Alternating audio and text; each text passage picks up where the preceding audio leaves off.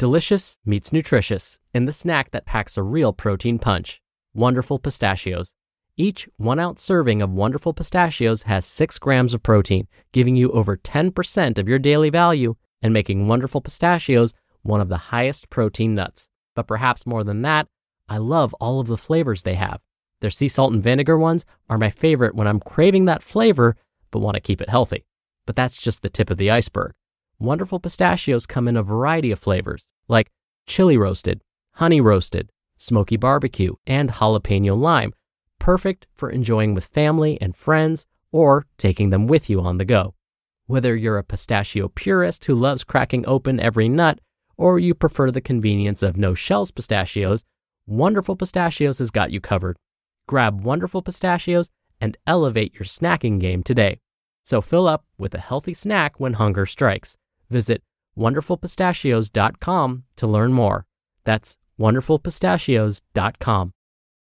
Mom deserves the best, and there's no better place to shop for Mother's Day than Whole Foods Market. They're your destination for unbeatable savings, from premium gifts to show-stopping flowers and irresistible desserts. Start by saving 33% with Prime on all body care and candles. Then get a 15-stem bunch of tulips for just $9.99 each with Prime. Round out Mom's menu with festive rosé, irresistible berry chantilly cake, and more special treats. Come celebrate Mother's Day at Whole Foods Market. This is Optimal Health Daily, episode 1396 Fear of Mediocrity by Stefanie Bonastia with jessikneeland.com. And I'm Dr. Neal, your host and narrator. Happy Monday and welcome back to another week of Optimal Health Daily.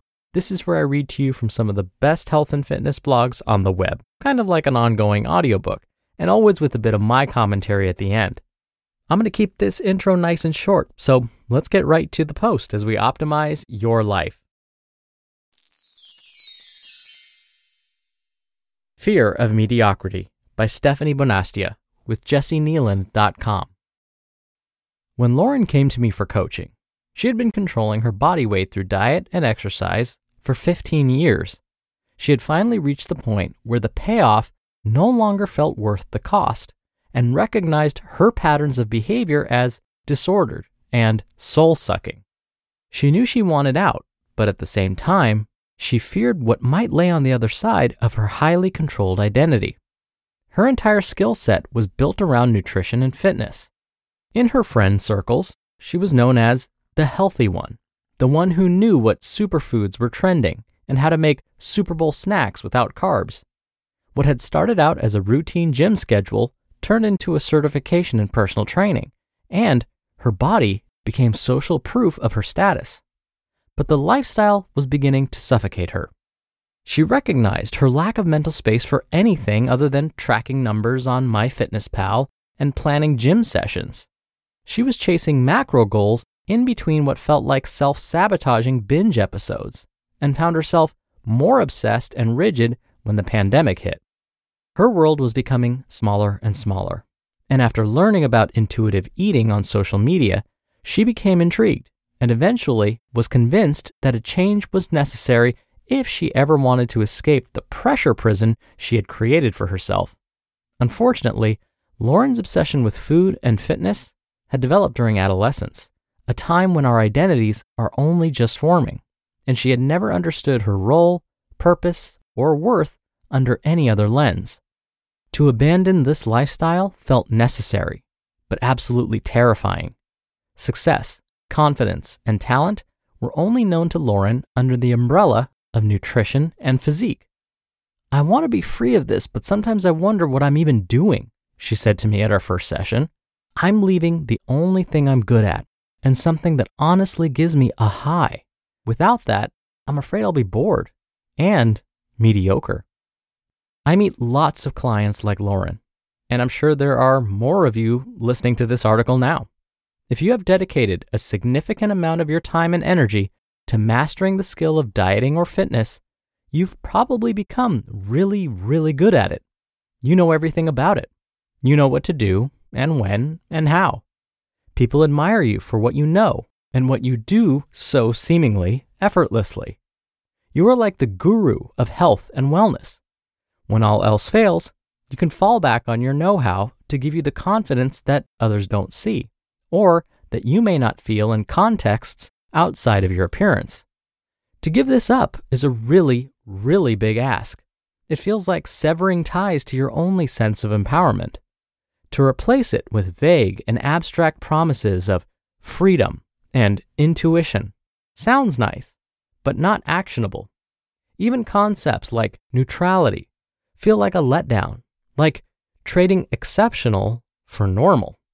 So, is that what you're really facing when you give up your one big life skill of rigidly controlling food, exercise, and physique? Vague mediocrity? As we unpack this, I think we need to address the facts of intensity and immediacy. When emotions become overwhelming, or when situations beyond our control start piling on, the instinct is to escape or rise above. Controlling food is a quick response. You can literally start dieting right now if you want, and your body will respond to your efforts with a tangible outcome of weight loss, well, for a short period of time anyway. And in the meantime, you get to bask in the highs of self control, a focused goal, and accolades from everyone. Your friends will admire your dedication, your family will approve of your discipline, and society at large will validate you for being a clean eating, gym going, responsible adult doing your part in the collective march towards aesthetic worth. I mean, what greater high is there than to trade discomfort and helplessness for approval and productivity? When you're good at dieting and exercising, it's like a drug. It's quick, it's easy, it's concrete, and you know how to get it. The rewards are swift and sure. This is not something that food freedom or body acceptance can rival. I think it's helpful to acknowledge this. Once we give ourselves the permission to admit that, yes, a quick fix would feel so good, we can simultaneously recognize that this is actually only a band aid. By labeling it as such, we give ourselves the space to see it's not what we need. So, what then is the larger solution? How do we move past the band aid to empower ourselves as effectively, especially if the band aid is our natural skill set? The first step might be to recognize that controlling your food and body is not really the natural skill set. Consider this dieting and fitness are merely channels that you have learned to use that harness the power of your actual natural skill sets. What you are good at is not having a sculpted body or eating clean, as much as it might be researching new information and trends, integrating structure, or honoring commitments.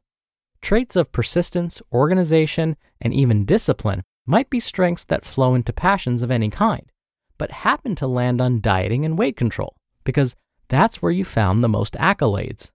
In the absence of accolades, where would your passions be? Empowerment might lie in the answer to that question because I promise that you are good at so much more than diet culture.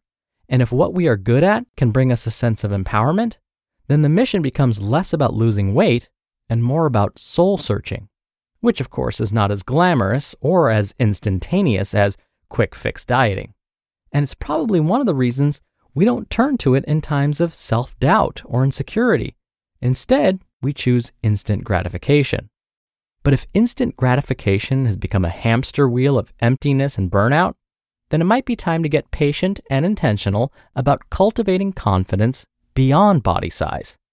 For Lauren, she had to detach from her identity in diet culture and feel the vulnerability of what now to start moving in new directions. The shift did not happen overnight, but as her self worth became less and less about her body, it found other areas to find a foothold. More recently, Lauren was accepted into a doula certification program, which was an interest she had only mildly entertained prior to our work together. She now has new things to think about and other goals to pursue. And while she still has bad body image days, she doesn't rely on her former obsessions to appease her insecurity. Instead, she finds strength in her studies, volunteer work, and expanding self confidence. What Lauren and so many other clients like her report back is that the mental space created by leaving diet culture doesn't leave room for the mediocrity and boredom that was once so feared. On the contrary, it's hard to understand how a life ruled by food and exercise was fulfilling at all, given the wider scope of a life not dictated by it. As it turns out, there is more out there. You just listened to the post titled Fear of Mediocrity by Stefanie Bonastia with jessikneeland.com. When you're hiring, it feels amazing to finally close out a job search. But what if you could get rid of the search and just match? You can with Indeed. Indeed is your matching and hiring platform with over 350 million global monthly visitors and a matching engine that helps you find quality candidates fast. Ditch the busy work. Use Indeed for scheduling, screening, and messaging.